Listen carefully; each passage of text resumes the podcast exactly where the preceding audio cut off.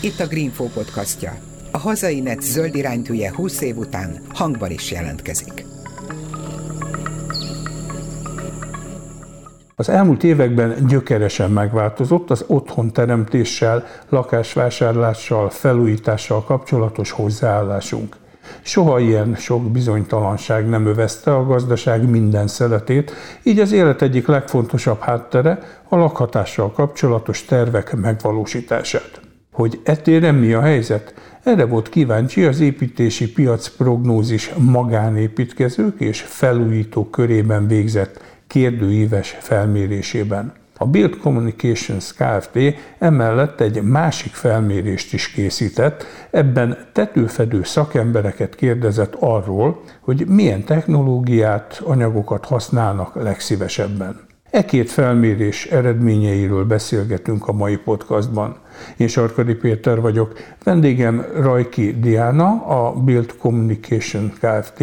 ügyvezető igazgatója. Az építési piaci prognózis gyakorlatilag a 90-es évek óta létező szakmai előrejelzés, amelynek éveken keresztül a része volt a szakemberek körében végzett kérdéves felmérés. Ez nem az, ez egy teljes újdonság, az építési piaci prognózis újdonsága. 2022 őszén indítottunk egy felmérést fogyasztók körében, tehát építkezők és felújítók körében, és hát azokra a dolgokra voltunk kíváncsiak, ami a bevezetőben elhangzott. Ez a másik felmérés, ez idén tavasszal készült, itt kifejezetten tetőfedéssel foglalkozó szakembereket kérdeztünk, tetőfedők, ácsok és mádogosok, ők egyébként nagyjából harmad-harmad-harmad arányban vettek részt a felmérésben, 111 szakember válaszolt a kérdőívünkre. Ez egy szakmai felmérés volt, tehát ennek a felmérésnek a tartalmával részletesen nem érdemes belemennünk, Ellenben van néhány olyan információ, amit ebből a felmérésből nyerhettünk ki, ami nagyon hasznos lehet a tető felújításban, tetőépítésben gondolkozó fogyasztóknak, építkezőknek. Oké, okay, akkor kezdjük a magánemberekkel. Mik a legfontosabb tapasztalatok? Szerintem így nagyjából menjünk végig a legfontosabb kérdéskörökön.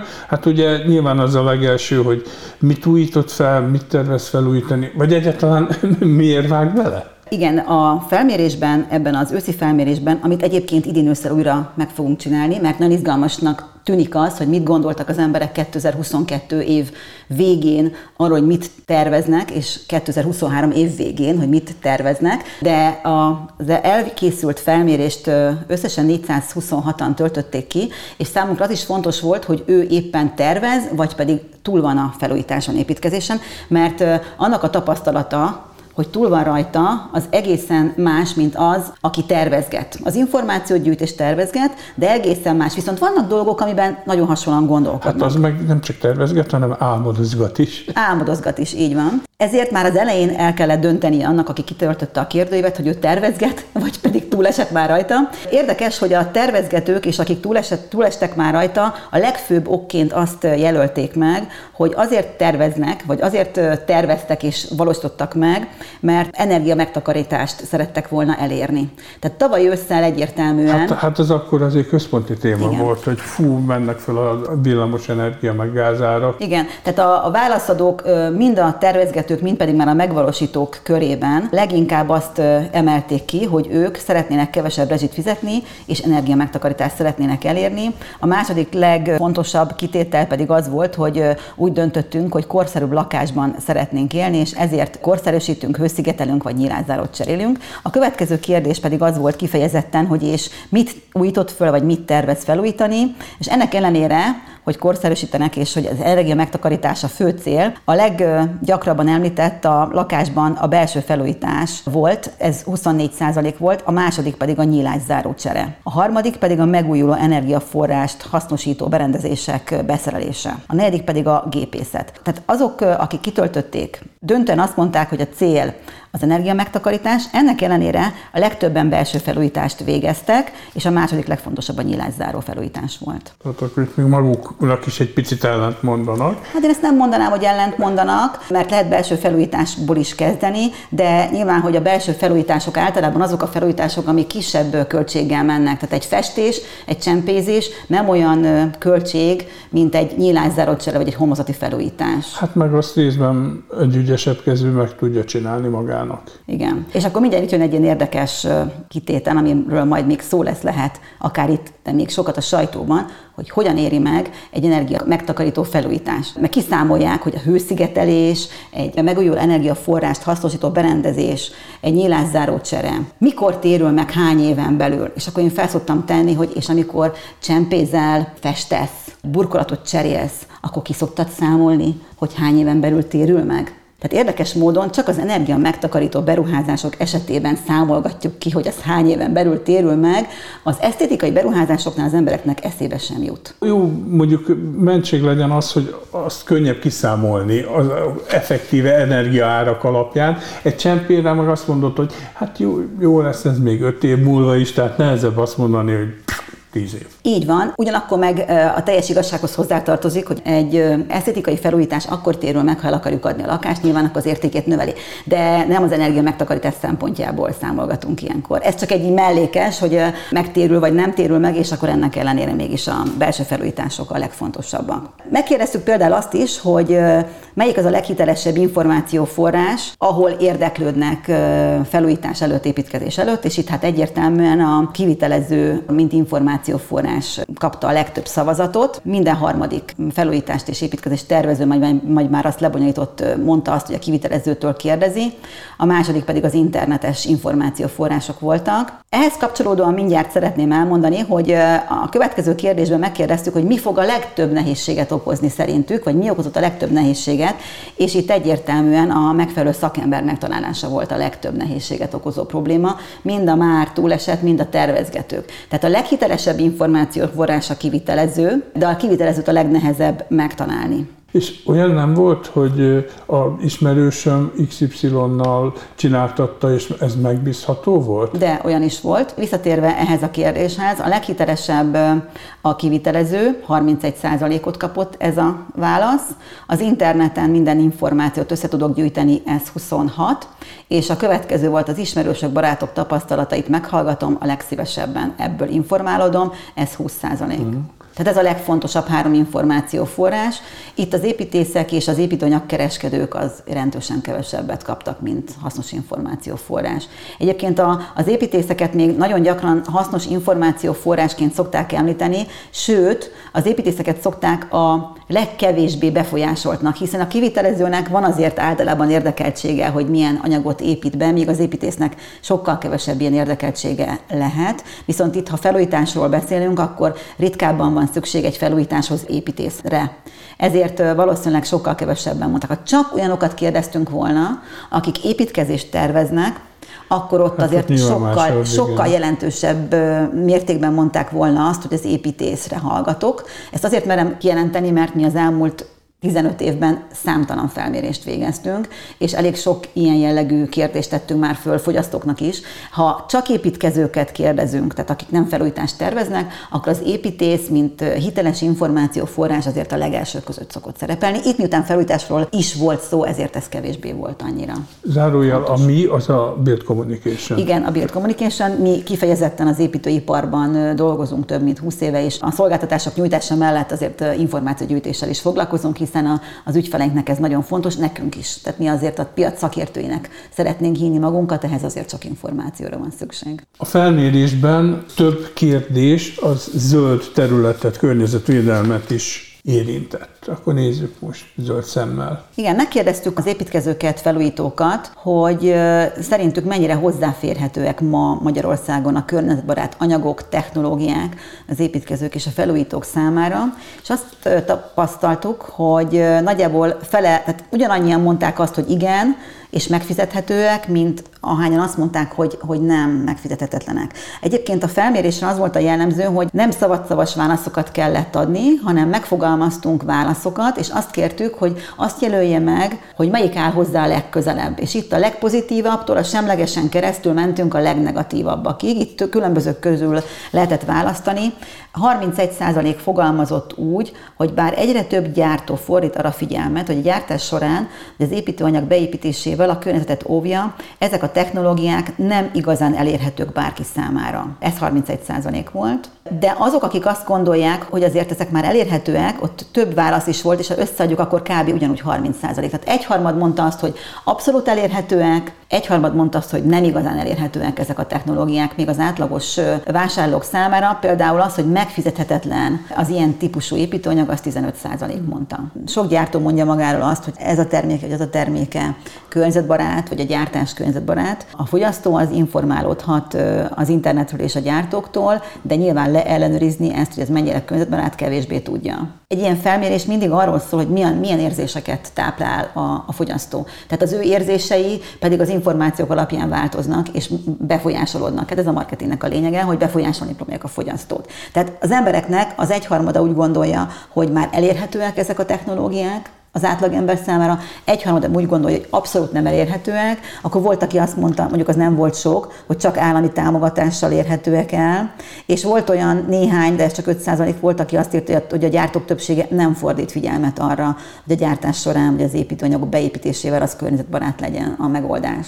Tehát ez viszonylag kevés volt, szerintem ez jó egyébként. Tehát, hogy az emberek azt gondolják, hogy ma már azért a, azért a gyártók figyelnek erre. Tehát én azt gondolom, hogy, hogy ez egy fontos üzenet, hogy az emberek nagy része azt gondolja, hogy igen, ma már a gyártók próbálnak erre figyelni, hogy a termék, amit gyártanak, és ahogy gyártják, az környezetbarát legyen, és óvja a környezetet. Tehát ez szerintem fontos, hogy egy, egy edukációs folyamat azért van az emberek irányába a gyártók részéről. Na, hát a gyártóknak az sem mindegy, hogy mennyire gazdaságosan tud gyártani, minél kevesebb energiával tudja azt a terméket előállítani, az neki is nagyobb haszon, és környezetvédelmi szempontból is jobb. Tehát lassan, de azért haladunk ilyen zöld irányba.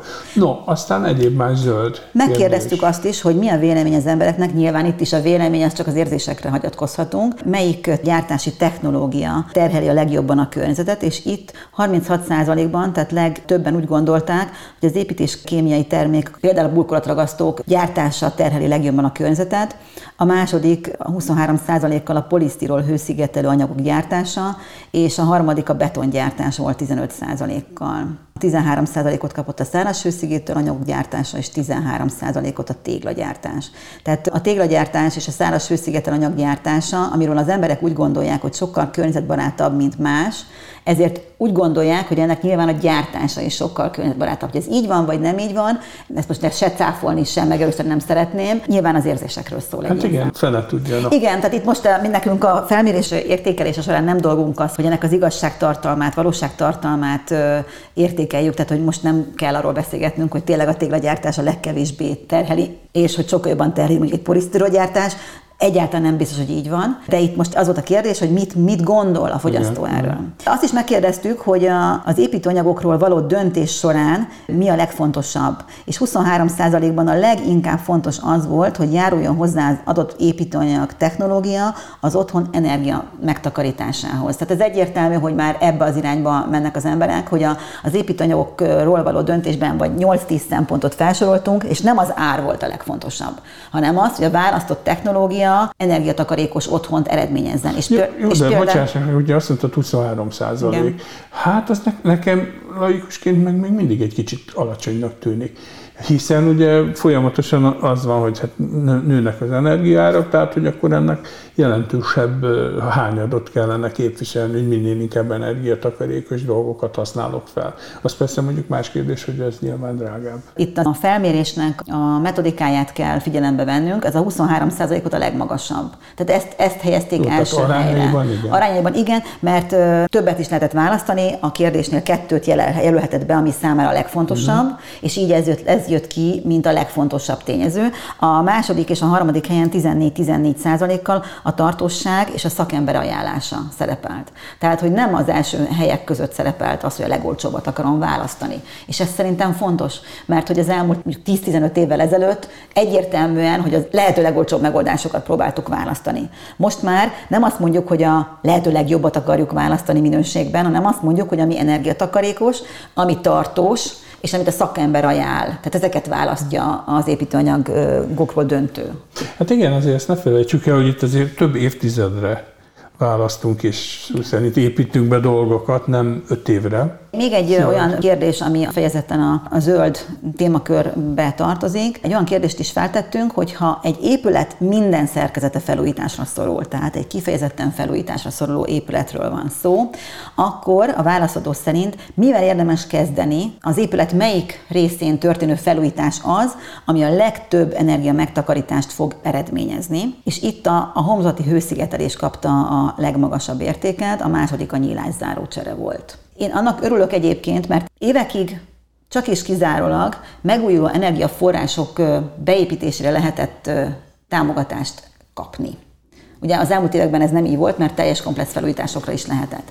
De az mindig problémás, hogyha valaki nekiáll és megújuló energiaforrás hasznosítására alkalmas eszköz beépít, miközben nincs hőszigetelve, rosszak a nyílászárok. Tehát, hogy nem ott kell kezdeni, hogy napelem, hanem ott kell kezdeni, hogy épületburok.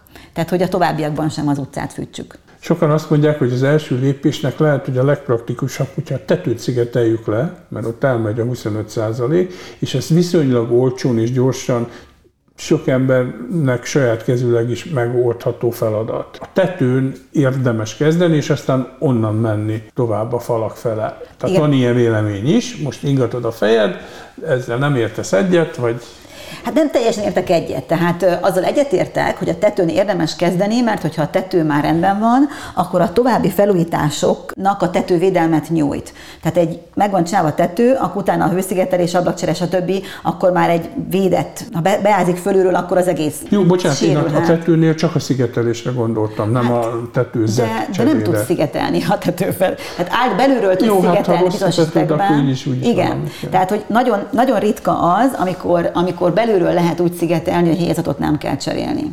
Tehát, hogy most ha belemegyünk kicsit mélyebben, ami egyébként nem túlzottan mély, tehát a tetőfelújításoknak a döntő részénél kell cserélni lécezést, és nem tudsz csak szigetelni. Tehát le a tetőcserép, meg kell vizsgálni, hogy a lécezés megfelelő ahhoz, hogy megfelelő hőszigetelő anyag bekerüljön, gyakran nem. És ilyenkor következik az, hogy a lécezés egy része megtartható, más része nem, hőszigetelés, stb. hézat vissza. Igen, igen, igen, tehát nagyon komoly rétegrend. És akkor itt jön az, hogy nem értek azzal egyet, hogy ezt maga is meg tudja csinálni. Nagyon komoly szakmai tudás szükséges ahhoz, hogy, hogy egy normális, egy jó minőségű, hosszú távon tartós tetőt valaki megcsináljon. Ezt azért is tudom, mert hogy építőanyaggyártók közül sok építő, tetőfedő anyaggyártó cégnek dolgozunk. A tetőfedés, a tetőépítés nagyon-nagyon precíziós munka, borzalmasan nagy szaktudás kell hozzá. Tehát ahhoz senkit nem javaslom, hogy kezdjen hozzá tetőépítéshez. Felújításnál is nagyon nagy szükség van szakemberre.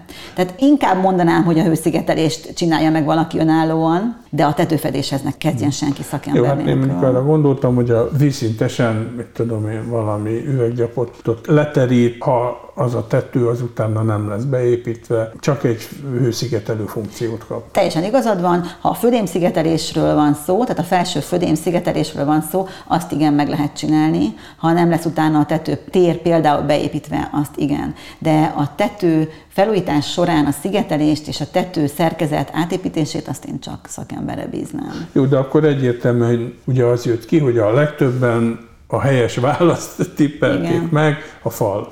Igen, a homozatot érdemes, tehát hogyha az energetikai felújításokat nézzük, és hogy mivel lehet a legjobban, a homozat és a nyílászáró csere, de általánosan most ettől függetlenül mondom, hogy a legtöbb energia megtakarítást egy komplex felújítással lehet elérni, ezt azért sokan tudják már, de itt a komplex nem volt benne, hanem az volt, hogy melyik részét kellene felújítani. És sokan gondolják helyesen, a hőszigeteléssel, a homozati hőszigeteléssel sokat el lehet érni, és a nyílászáró cserével, de mindez mit sem ér, hogyha egy elavult gépészet van a házban.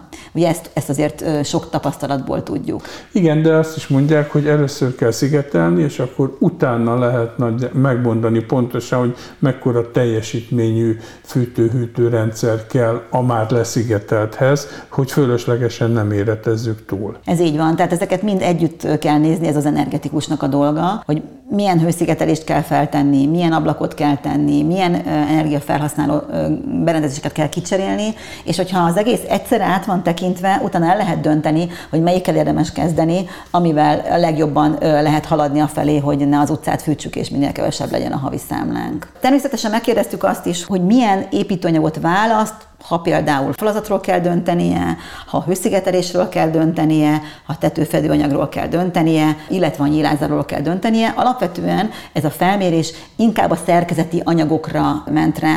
Nyilván lehetne még számtalan kérdést feltenni, így is egy viszonylag hosszú felmérés volt, még amit még kitölthető, de viszonylag hosszú volt. Megkérdeztük azt, hogy ha falazati anyagról kell dönteni, akkor mi a legszimpatikusabb, milyen alapanyagú házban él legszimpatikusabb, mi neki. Tehát, hogy megkérdeztük azt, hogy ha falazati anyagról kell döntenie, akkor mi a legszimpatikusabb alapanyaga a falazatnak, és itt a kerámia tégla lett a legszimpatikusabb. Hát gondolom Ez, megszokás. Igen. Magyarország klasszikusan kerámiás ország. Kerámia téglából építkeznek az emberek szívesen, kerámia tetőcserepet raknak a tetőre, ezért ez nem meglepő, hogy ma még azért a falazat anyaga leginkább kerámia, de mögötte nagyon kicsit lemaradva a pórusbeton, korábbi nevén gázbeton, ami manapság a minőségi kórusbeton, és a harmadik pedig a hőszigeteléssel integráltan beépíthető falazat, Ugye vannak olyanok, amikor a hőszigetelést magához, a falazatanyagához adják, például a Durizol ilyen, illetve a negyedik a fa és a rönkház. Érdekes, hogy a könnyű szerkezetes épület az a hatodik helyre került. Tehát ugye az elmúlt mondjuk 20 évben Magyarországon a könnyű szerkezetes épületek nem vetették meg a lábukat míg tőlünk kicsit nyugatabbra, például Ausztriában, ott azért ez egy nagyon komoly piaci potenciál a könnyűszerkezetes építkezés. Magyarországon kevésbé. A hőszigetelés alapanyagánál a kőzetgyapot 43%-kal viszi a prímet, és utána a polisztirol 27%. Tehát itt azért elég egyértelműen a kőzetgyapot. Persze nyilván ezek olyan dolgok, hogy itt még az árakat nem tettük mellé. Amikor dönteni kell, azért az ár is hát, igen. majd kérdést tesz, és ez igaz nem csak a hőszigetelésnél, hanem a falazatanyagánál is. Ami a hőszigetelés esetén izgalmas, hogy megkérdeztük azt, hogy szerinte, tehát a válaszadó szerint a mai energetikai szabályoknak eleget téve mi az a minimum hőszigetelés, amit érdemes föltenni. Ugye ez egy nagyon komplex Az az a bizonyos hány centi. Hány centi. Na most erre rögtön egy szakember azt mondaná, hogy mire hány centi, és teljesen igaza van. Tehát, hogy egy régi 30-as téglából épült házra, egy 44-es téglából épült házra, egy betonra, vagy bármire, ugye ez a kérdés nem ennyire egyszerű, hogy mire. Igazából itt a kérdés inkább az, hogy az emberek mit tudnak kb. hány centi ez a hőszigetelés, ami ma járatos, mert én még emlékszem erre, amikor az volt az egyik építőanyaggyártónak a szlogenje, hogy a hét jobban hat. Tehát akkor arra próbálta rávenni a felújítókat, építkező eszközöket, hogy legalább 7 centi legyen a hőszigetelés, és hol tartunk ma? Tehát ott tartunk, hogy, hogy a, a 15-20 centis polisztirol hőszigetelés szinte a minimum, és akkor még nem beszéltünk arról, hogy vannak esetleg nem polisztirol, hanem grafitos hőszigetelések, stb. Szóval még ennél is jobbak is vannak. De az, hogy a leginkább 42%-ban a 10-12 cm-t mondták, ez már ahhoz képest, hogy mondjuk 15 évvel ezelőtt a 7ért lobbizott egy építőanyaggyártó, ez szerintem már valami, de az a 15-20 centi, amit átlagosan szoktak mondani, az, az 36%-ban mondták. Tehát, hogy, hogy, hogy azért elkezdett növekedni ez a centi az emberek fejében, de még azért van hová fejlődni. Tehát azért még nem tudják azt, hogy a, a 15-20 centis hőszigetelés az a majdnem, hogy a minimum, amit érdemes föltenni egy felújítás esetén. De szeretném hangsúlyozni, hogy ezek a centik, ezek mindig adott épületnél, adott falazatra és komplexen nézve, mert különben akkor mondhatják ránk, hogy nagy bangaságokat kérdezünk, és nagy bangaságokból vonunk le következtetéseket. Itt igazából ismétlem, hogy arra volt a felmérés kíváncsi, hogy az emberek fejében az 5-8 cm éle még, vagy inkább már azért ez megy fölfelé, megy fölfelé, de még azért van hova fejlődni.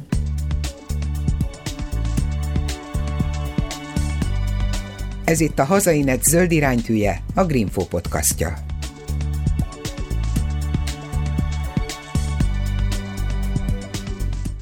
Nyilázárókkal mi a helyzet? Mert ott is el tud szökni a hőnek vagy 20%-a legalább. Igen, a nyilázárók egy nagyon komplex kérdés. Nagyon gyakori, hogy az emberek azt nézik, hogy hány kamrás a tokszerkezet, vagy hogy hány rétegű az üveg. Itt is a komplex gondolkodás mindig sokkal hasznosabb. Nyílászáró gyártók szokták azt mondani, hogy a nyilászáró egy komplex sztori. Tehát, hogyha sok kamrás a keret, viszont ócska benne az üveg, akkor tök mindegy. A keretnek és az üvegnek hasonló energetikai tulajdonságokkal kell bírni, különben ebből lesz a penészedés. Plusz Most, a szigetelt falhoz plusz a is szigetelt, hozzá kell igen, ugye passzolnia. Igen, igen, tehát a szigetelt falnak, a nyilázáró keretének és a nyilázáróba kerülő üvegnek hasonló energetikai tulajdonságokkal kell bírni, különben ebből lesz a penészedés. Megkérdeztük azt, hogy ön szerint milyen szerepet játszanak a megfelelő nyilázzárok az épület energia megtakarításában.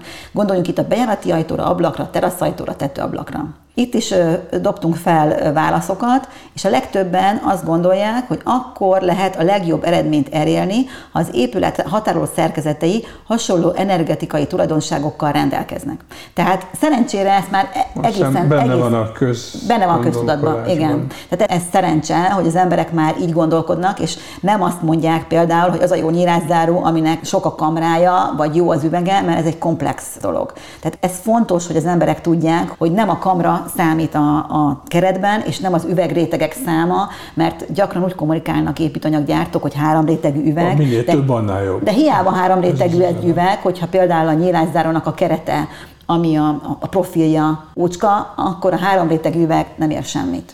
Tehát, hogy azért ez jó, hogy, hogy ez, ez már kijött. Az utóbbi időben ugye egyre többet hallunk arról, hogy kevés a szakképzett munkaerő. Nagyon sokszor ugye ezt sokan tapasztalták, akik építkeztek, hogy problémák voltak a határidőkkel, a méretekkel, és erre kínál egy jó megoldást, például a Leyer, amelyik egy ilyen beton specialista cég, aki előre gyártott elemeket csinál, az igényeknek megfelelően, megadott minőségben, tehát igazándiból viszonylag gyorsan, kevés szakemberrel pitty össze lehet hozni ezt az úgynevezett típusházat, ami nem készház, erről majd lesz szó, hogy ezt a két fogalmat ne keverjük. Ez mennyire kezd elterjedni Magyarországon ez a fajta ilyen előre gyártott elemekből való építkezés? Ebben a felmérésben is kérdeztük a fogyasztókat erről, de erről nekünk van már több felmérésünk az elmúlt években készített anyag, és az a szerencsés helyzet állt elő, hogy ma már egyre kevesebb szakember gondolja azt,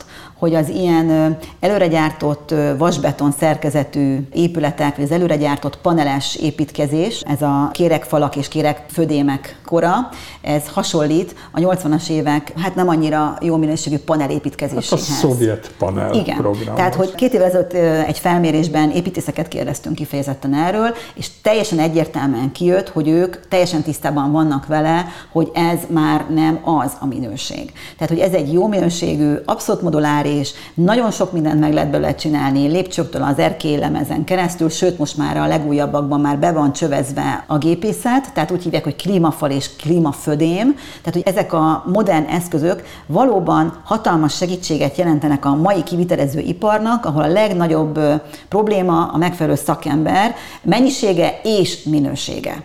Tehát nincsen Magyarországon épp kivitelező szakember, nagyon kevés van, tehát most kevesebb épület épül, de még azokhoz is kevés a szakember. Így egyre több építőanyaggyártó gondolkodik abban, hogy minél magasabb szinten előre gyártott építőanyagokkal próbálja ezt a problémát megoldani. A szakemberhiányt. Ezek között van például az előre gyártott vasbeton szerkezetek gyártása. Ebben a Leyer valóban zászlóvivő, nem ő az egyetlen, aki ilyet gyárt, gyártanak többen is, több gyártó is van, aki ilyet gyárt, de talán ők gyártanak a legtöbb helyen. A legjobb tudomásom szerint 9 gyáróból 7-ben beton termékeket gyártanak, tehát ezért is mondják magukról, hogy ők beton specialista. És megkérdeztük a fogyasztókat is, hogy ők szívesen laknának-e ilyen házba, mit gondolnak az előre gyártott beton termékekről, beton elemek, elemekről, és a végén pedig eljutottunk oda, hogy ha ebből típusház készül, akkor az mit jelent, és, és ez izgalmas-e, érdekes-e, mire tudná használni. Először is megkérdeztük azt, hogy az előre gyártott építőanyagokkal kapcsolatosan mi az érzésük az embereknek, és 26% ez volt a legmagasabb érték, azt mondta, hogy jónak tartom az előregyártást, ha így gyorsabb a kivitelezés, ami manapság előnyt jelent. Tehát a válaszadók nagy része az előre gyártott építőanyagnak az előnyeit emelte ki, és nem a hátrányait. És ugyanígy igaz ez az előre gyártott betontermékekre. Tehát, hogy az emberek úgy tűnik, hogy nem félnek tőle, tehát itt sem az jött ki, hogy jó, az nagyon a panelre hasonlít, és én abban nem szeretnék lakni, ez 15% mondta azt, hogy igen, hasonlít, nem szívesen választanám saját otthonomul, viszont 30% azt, azt mondta, dupla annyian mondták azt a válaszadók közül, hogy nagyon előnyösnek tartom, hogyha egy szerkezet készház épülhet belőle, mert hogy az gyors, ráadásul korszerű és energiatakarékos, tehát a félelmek az előregyártott beton technológiával úgy látszik, hogy kezdenek leépülni. Ez egy jó hír. A típusházak kapcsán szintén az előregyártott betonpanel és a típusház, ha nincs megmagyarázva, hogy melyik mit jelent, jelent, akkor eleve egy kicsit talán negatív érzülettársunk hozzá, és kíváncsiak voltunk, hogy ez valóban igaz-e, vagy pedig, hogyha mellette van magyarázat, akkor azért inkább pozitíve van, és abszolút érezhető, hogyha megmagyarázzuk, hogy mit jelent a típusház, akkor már nem félnek tőle az emberek annyira. Jó, hát ugye van ez a beidegződés, van még 800 ezer kádárkocka Magyarországon, és ez egy ilyen egyenház. Teljesen mindegy, hogy hol nézem meg azt a 100 négyzetméteres kockát. Nyugat-Dunán túlon, meg Kelet-Magyarországon is nagyjából pont ugyanúgy néz ki. Na de azért ez a típusház dolog, ez más. Igen, ez, ez merőben más. Szintén a, a Lejer volt az, aki először létrehozta ezt a típusház katalógusát. Nyilván vannak olyan típusház katalógusok, amit államilag hoztak létre, és erről most nem is akarok beszélni. Tehát készült egy olyan típusház katalógus a, a gyártónak a, a termékeiből, aminek a legfőbb érdeme az, hogy inspirációul szolgál, és a másik nagyon fontos érdeme, hogy olyan házakat terveztek meg ott a mérnökök, amelyek például csak kompatibilisek, és ami nagyon fontos, hogy a szerkezetkész építésig megkalkulálták, hogy mennyi építőanyag szükséges hozzá, és ennek mennyi az ára. Ugye ma Magyarországon borzalmasan nehéz azt megkalkulálni, hogy egy építkezés mennyibe fog kerülni a végén. Tekintettel a borzalmasan gyorsan változó nyersanyagárakra, szándékosan nem építőanyagárakat mondok, mert az építőanyagok árai a nyersanyagáraktól függenek, és általában nem a gyártók kényekedvétől. Az állandóan változó munkaerő árak, tehát még az, aki egyébként szakember, kivitelező építész, még annak is a, az építkezése egyáltalán nem biztos, hogy a megkalkulált költségvetésen belül marad, hát egy olyan építkező, aki nem is hozzáértő. Tehát nagyon fontos előnye a típusház katalógusnak, hogy az ott megtervezett házak mellett van egy építőanyag költségvetés, ami a szerkezeti anyagok gyártási, bekerülési árát tartalmazza. És ami nagyon fontos, ezek a házak inspirációul szolgálnak, tehát minden elemükben a megrendelő igényére szabhatóak. Tehát egyáltalán nem arról van szó, hogy egyenházakban kell majd valakinek lakni, minden ház igazítható, ez azért segíti az építkezőket, hogy el tudják képzelni, hogy kb. mekkora ház, milyen költséggel tud szerkezetkészig épülni. És akkor a meglevő tervhez képest is akár 20-30%-nyi módosítás lehet arányokban és egyebekben. Tehát nem azt a konkrétan az, az adott házat kell felépíteni, amit ő a katalógusban látott, hanem a saját építészével még tud rajta Igen. módosítani, és akkor ugye a már módosított és a helyi engedélyt kapott házat gyártja le az ő egyéni igényeinek megfelelően a cég. Így van. Nagyon sok embernek nincs elég fantázia, hogy el tudja képzelni a saját jövőbeli házát, jön a kockás papír, tök aránytalanul megrajzolja, itt pedig van egy csomó olyan ház, amit érdemes megnézni. Ha megnézte, és megtetszett valamelyik, utána a saját építészével, vagy akár a Lejer által, vagy bárki által ajánlott építéssel a saját igényeire szabja, szinte minden elemében igazíthat rajta, de legalább van egy jó kiindulási pont, és utána ezt utána újra megköltségelik, megkal kalkulálják, kiszámolják a gyártandó elemeket, és legyártják, és leszállítják, és például egy ilyen szerkezetkész háznak a felépítése, tehát ezekből az előre gyártott beton termékekből mérettől függen, de 2-5 nap alatt néhány munkás és egy munkavezető segítségével egy-egy ilyen előre gyártott elemekből készülő ház meg tud épülni. Tehát az a része, amikor téglából falaznak, és mondjuk a köműves vagy jön, vagy nem jön, vagy sikerül az nap, vagy nem sikerül az nap, és tisztelt a kivételnek vannak nagyon jó köműves szakemberek is, de azért a magyar építőipar nem arról híres, hogy magasan képzett köművesek lennének, döntően. Itt például a gyári előkészítésnek köszönhetően azt is meg lehet spórolni, hogy az adott napon az ilyen adhok megoldásokat alkalmazó, kivitelező véletlenül valamit elszúrjon, mert hogy itt ez, erre nincs lehet, tehát ezt nem tudja megtenni. Gyárilag előkészített anyagokat odakész, odahozzák és összerakják. Mint egy Lego. És hát amennyire hallom, ez árban még jobb is lehet, mint egy hagyományos. És akkor ugye az időpénzfaktort tessék valahogyan beleszámolni. Igen, tehát hogy összehasonlítani most ezt így nehéz lenne, hogy melyik ugyanazt az házat megépíteni téglából vagy előrejátott betonból, de van az a szituáció, amikor kifejezetten olcsóbb tud lenni, amiatt, hogy gyorsan megvan, kivitelező jön és megcsinálja, tehát hogy kifejezetten, a, igen, az időpénz. Hát meg ezt hozzá kell. Igen, hozzá kell venni, hogy az időpénz, szerkezet készé építhető három-öt nap alatt egy ilyen ház, azért az felbecsületetlen érték. Jó, tehát akkor ami a lényeg, hogy azért ez kiderült ebből a felmérésből, hogy ez egyre ismertebbé válik, és egyre elfogadottabbá.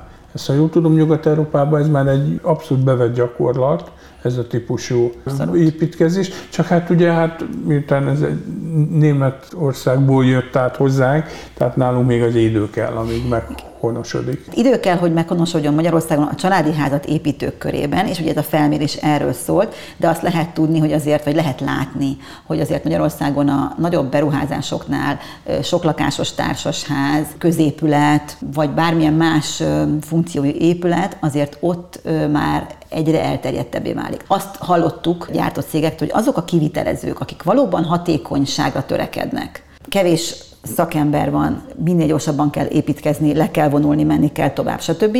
Azok már tudatosan választják az előre gyártott betontermékeket. Tehát, hogy itt a családi házak építése tekintetében a későbbiekben benlakó magánszemély érzései rendkívül fontosak, miközben egy kivitelezőnek a nagy beruházásán nem az érzelmek döntenek, hanem sokkal inkább a tények. Idő és a pénz, és a technológia. Tehát ott a többlakásos épületek, a középületek területén ez a technológia nagyon gyorsan terjedt el, egyre ismertebb, egyre többen építkeznek belőle. A családi házat építkezők körében viszont nehezebben, hiszen ott érzelmek is benne vannak, meg hát ugye már egy életben egyszer építkezünk általában, mondjuk kétszer. Azért itt azért sokkal több idő kell, hogy az emberek megtanulják ezt, hogy ez előnyös ez a technológia. Nagyjából ezek voltak a legfontosabb kérdéskörök, amiket ez a felmérésetek érintett. Ennek lesz egy folytatása, most 23 őszén valamikor, és akkor igazándiból az lesz az érdekes, ugye, hogy egy év távlatából hogyan változtak az arányok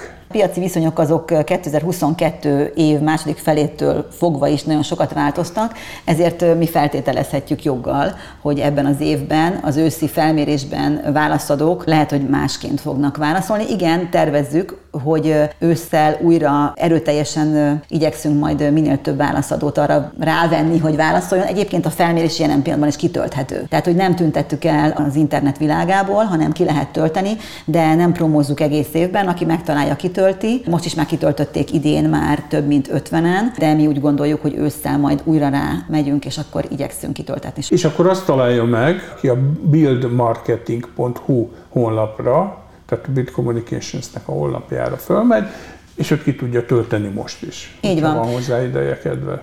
A mi honlapunkon sok minden található, nem csak ez, de hogyha valaki szeretné kitölteni, akkor a mi honlapunkon keresztül el tud jutni a felmérés kitöltéséhez, igen. A beszélgetés elején említettem, hogy két kérdőívről van szó, ez volt az egyik, amiről eddig beszéltünk, ez ugye a magánszemélyeknek szól, és akkor 111 szakember töltött ki egy másik kérdőívet, ami kimondottan arról szólt, hogy a tetőfedők körében melyek a legnépszerűbb technológiák, illetve anyagok. Idén tavasszal végeztünk egy felmérést tetőfedéssel foglalkozó szakemberek körében, és ez egy szakmai felmérés, itt nem is nagyon mennék bele a mélyére, egy nagyon fontos kijelentés, vagy egy nagyon fontos információ van, amit úgy gondolok, hogy a fogyasztóknak, építkezőknek, felújítóknak talán információ. Itt a 111 tetőfedéssel foglalkozó szakember körében a legnépszerűbb a beton tetőfedőanyag volt. Azért is hangsúlyozom, hogy a 111 körében, mert hogyha mondjuk 5000-et kérdeznénk, meg lehet, hogy más jön neki, de mi vettünk egy véletlen mintát. 111 tetőfedő azért jól reprezentálja a magyar tetőfedő piacot, ráadásul olyan helyeken kérdeztük őket, ahová aktív tetőfedők járnak szakmai információt, ezt szakmai rendezvényeken kérdeztük, tehát hogy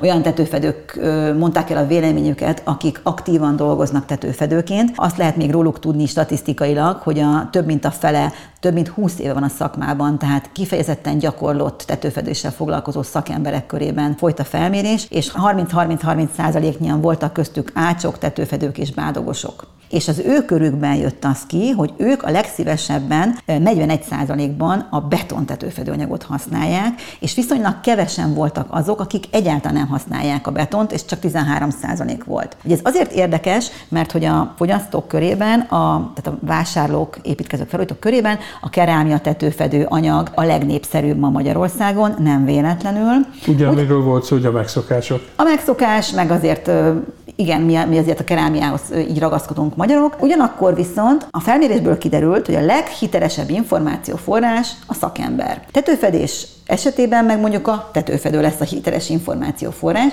Tehát, hogyha ez így marad, és mondjuk ez, ezt tekintjük ezt egy általános véleménynek, akkor elképzelhető, hogy egyre többen fogják a beton tetőfedő anyagot választani, mint olyat, amit a tetőfedők szívesen használnak. Nyilván megkérdeztük a tetőfedőket arról, hogy miért szívesen használják, és nem azért használják szívesen, mert az a legolcsóbb, nekik teljesen hogy mennyibe kerül, hanem azért, mert ő úgy gondolják, hogy ezzel jó tetőt lehet építeni, az ő munkájukat könnyíti, és jó tetőt lehet belőle építeni. Ami nagyon érdekes, hogy a kerámia tetőfedő anyagok mellé felzárkoztak a fémek alumínium tetőfedőanyag például. Nagyon népszerű. Egyre népszerűbb Magyarországon, és 29 és 27 százalékban a kerámia és a fém tetőfedő anyagok kerültek a második helyre. Tehát, hogy a fém fedés az nem hagyományos Magyarországon. Sokkal hagyományosabb fedés például egy pala fedés. Ha gondolunk itt a rossz hát minőségű azbestes palára, aminek a tetők nagy részén még ma is rossz minőségű azbestes palát látunk, ami gyakorlatilag lebontva a veszélyes hulladék. De ma Magyarországon még a nem veszélyes anyagokat tartalmazó szálcement palát még nagyon kevesen használják az építőiparban. Ami azbestmentes tegyük hozzá, tehát semmi köze az Semmi köze. Tehát semmi köze a technológiához, szálcement alapanyagú természetes anyagokat használnak a gyártása során, és ezt a terméket még viszonylag kevesen használják fedésre, tehát kevés, kevés tetőfedő használja, és kevesen is választják fogyasztóként. Tehát ebben egy nagy potenciál van a magyar Ez egy piacon. ilyen ismerethiány? Vagy, vagy ez a rossz beidegződés, hogy ja, hát a pala, akkor asszociálunk az azbest. Én szerintem van benne ilyen, és Magyarországon azért a betontetőfedő anyaggyártók és a kerámia tetőfedő anyaggyártók túlsúlyban vannak, a pala értékesítők, gyártókkal szemben. Tehát, hogy azért sokkal több információt kap az átlag fogyasztó arról, hogy vegyél betontetőfedőanyagot, vegyél kerámiát és miért, mint arról, hogy, hogy érdemes palával is tetőt fedni, mert az egy könnyű fedőanyag. Illetve, hogy most az jött ki, hogy fémmel is sokan szívesen dolgoznak, fém tetőfedő anyagot kínáló gyártók is erősen vannak a piacon. Tehát a piacon lévő gyártó kommunikációjától függ az, hogy Magyarországon mivel fednek a fogyasztók, és mivel dolgoznak a tetőfedők. Na jó, de a tetőfedő azt mondja, hogy valószínűleg neki azért jött ki ez a sorrend, mert hogy ezzel a legkényelmesebb dolgoznia neki. Lehet, hogy az árat ő nem is veszi figyelembe, hiszen nem ő fizet érte. Mondjuk a film az meglepett, hogy így feljött a harmadiknak, de az, az miért olyan jó, mert könnyen hajlítható, vagy könnyen kezelhető? Igen, vagy, vagy eleve, hogy könnyű? A fémfedésnek is nagyon sok előnye van. Mindegyik tetőfedőanyagról tudnék egy hosszabb lírát mondani az, az arról, hogy, hogy, hogy, hogy, melyiket miért érdemes, de egyébként a, a fémekre rákérdeztük, hogy ezt miért szívesen használják. Igen, könnyen formálható, könnyű tető épül belőle, tehát olyan esetekben, amikor a tetőszerkezetet nem bontják le, és nem lehet rátenni mondjuk egy sokkal nehezebbet, akkor a fém az, az jó tud lenni. És sokan szeretnek vele dolgozni, mert hogy a kis súlya miatt is sokan szeretnek vele dolgozni, és rendkívül sok különböző eszköz áll a rendelkezésre, hogy ebből jó tetőt építsenek. Tehát a, a jó tetőfedő szeret úgy dolgozni, hogy a kezéből kijött munka is minőségi legyen. És ennek nem csak az az oka, hogy a későbbiekben őket ajánlják, ez is egy fontos ok, de hogy hát kevesebb a, a reklamáció, és kevesebb később a kellemetlenség, hogyha egy jó minőségű tetőfedő anyaggal dolgozik, egy jó szakember, akkor a későbbiekben kevesebb problémája lesz. Mert lehet valaki rendkívül jó szakember, ha rossz a tetőfedő anyag, és fordítva is igaz, hogy nagyon gyakori, hogy a tetőfedő anyaggal az égvilágon semmi probléma nincsen, vagy bármilyen anyaggal, a kivitelező rosszul építette be, és mutogatnak a tetőfedő anyagra, vagy a hőszigetelő anyagra, vagy bármilyen építőanyagra, hogy rossz volt az építőanyag. Az esetek döntő részében én megkockáztatnám, hogy 90%-ban szokott kiderülni, hogy az anyag az égvilágon semmi baj nem volt, a kivitelezés volt rossz. Hát annál is inkább, mert például, ha jól tudom, a betonosok 50 évet adnak garanciát rá. Hát most itt a garanciákban én azt gondolom, nem menjünk bele, mindenki ad egy Vagy hosszabb garanciát. Igen, mindenki hosszú garanciákat ad. Tehát aki minőségi gyártó, az ad egy viszonylag hosszú garanciát rá a termékre. De ha az a termék rosszul van megépítve, az nem sokat ér. Tehát a kivitelező tudása, szakértelme, megléte, az nagyon-nagyon fontos. Ugye ebből most nem kevés van. No, tehát akkor ez volt a második felmérés. A téma iránt érdeklődőknek ajánlom, hogy a Build Marketing, tehát buildmarketing.hu honlapra menjenek föl, és akkor ott megtalálják ezt a kérdőívet is, ha ők is esetleg ki akarják tölteni. Ugyanitt majd ősszel akkor jön a folytatás, amit megint csak ki lehet tölteni, illetve majd jön egy összegzés, ami a változásokat fogja bemutatni. Én nagyon szépen köszönöm, hogy eljöttél. Rajki Diánát, a Build Communication Kft. ügyvezető igazgatóját hallották. Sarkadi Péter voltam a Viszont Hallásra.